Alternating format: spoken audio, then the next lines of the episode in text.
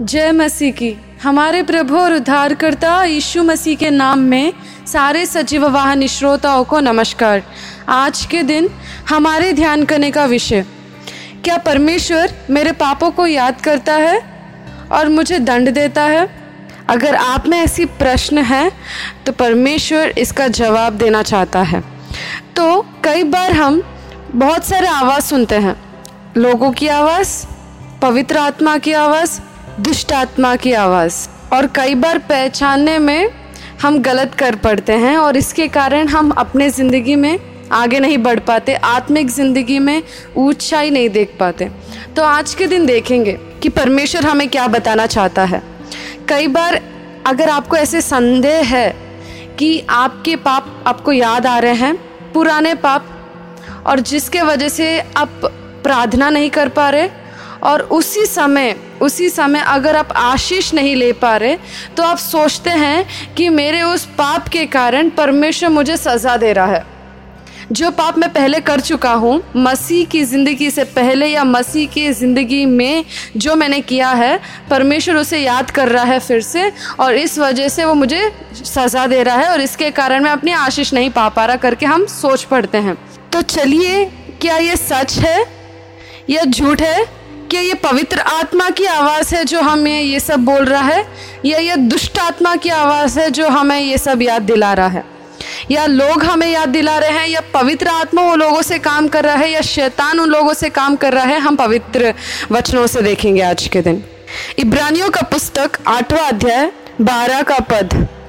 क्योंकि मैं उनके अधर्म के विषय में दयावंत हूँगा और उनके पापों को फिर स्मरण ना करूँगा। फिर से देखिए इस वचन में क्या बोलता है परमेश्वर। अधर्म, धर्म के विषय में नहीं। हम सोचते हैं, अगर मैं कोई धर्म का काम करूँगा या मैं कोई अच्छा काम करूँगा, तब परमेश्वर मेरे तरफ़ दयावंत रहेगा। क्या आप सोच रहे हैं कि ये परमेश्वर आपके स्कूल का टीचर है? या नहीं तो आपके काम करने के जगह का बॉस है? नहीं। हमारा परमेश्वर दयावंत है, इतना दयावंत कि अगर हम अधर्म के कामों में हैं तो हमें फेंकता नहीं है। पर हमें स्वीकारता है वो। देखिए क्या बोलता है ये वचन फिर से। क्योंकि मैं उनके अधर्म के विषय में दयावंत हूँगा और उनके पापों को फिर स्मरण ना करूँगा। ये परमेश्वर की नई वाचा है।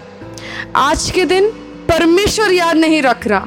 इसका मतलब ये नहीं है कि वो सारे चीज़ें भूल जाता है। अगर वो भूलना चाहता है तो वो हो सकता है। परमेश्वर, आप जानते हैं, आप आसमान में सितारे जितने हैं, परमेश्वर सभी को गिनता है। परमेश्वर ने सभी का नाम रखा है।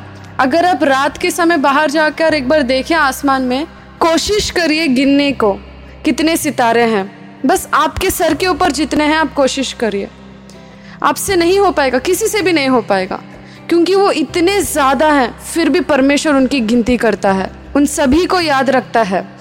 वैसा ज्ञानी परमेश्वर आज के दिन बोल रहा है कि मैं तेरे पापों को भूल चुका हूँ। क्योंकि परमेश्वर जब भी हमें देखता है, वो अपने पापों को हमारे ऊपर नहीं, पर उसके धर्म और उसके लहू को हमारे ऊपर देखता है परमेश्वर। जब परमेश्वर ही नहीं देख रहा आपके पापों को तो आप क्यों देख रहे हैं आज के दिन? जब परमेश्वर ने आपको इतनी बड़ी क्षमा दी है, परमेश्वर ने इतना बड़ा दया और अनुग्रह आपके ऊपर रखा है तो आप उस अनुग्रह को क्यों नहीं देख पा रहे और क्यों अपने पापों के ऊपर फिर देख रहे हो?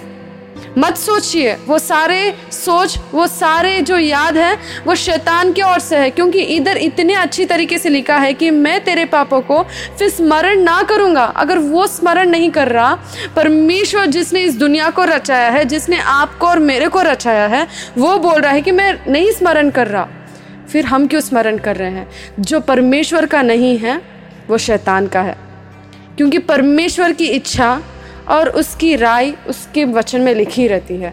और आज के दिन परमेश्वर हमें पूरी तरीके से बोल रहा है कि वो उसका मन क्या है, उसका दिल क्या है हमारे तरफ़। तो अगर आपको ऐसे ख्याल आ रहे हैं तो वो परमेश्वर से नहीं है, आप उसे वचनों से लड़ सकते हैं। अगर आप वचन में खोलकर देखेंगे सत्य क्या है तो सत्य आपको स्वतंत्र बनाएगा और आपके सारे ख्यालों से, आपके पुराने पापों से या अभी के पापों से सारे पापों से आपका मन बदल देगा और आपको अच्छी तरीके से पवित्र आत्मा की आवाज़ सुनाई देगी और दुष्ट आत्माओं की आवाज़ से आप छुटकारा पाओगे। परमेश्वर इस वचन को आशीष दे। आमेन।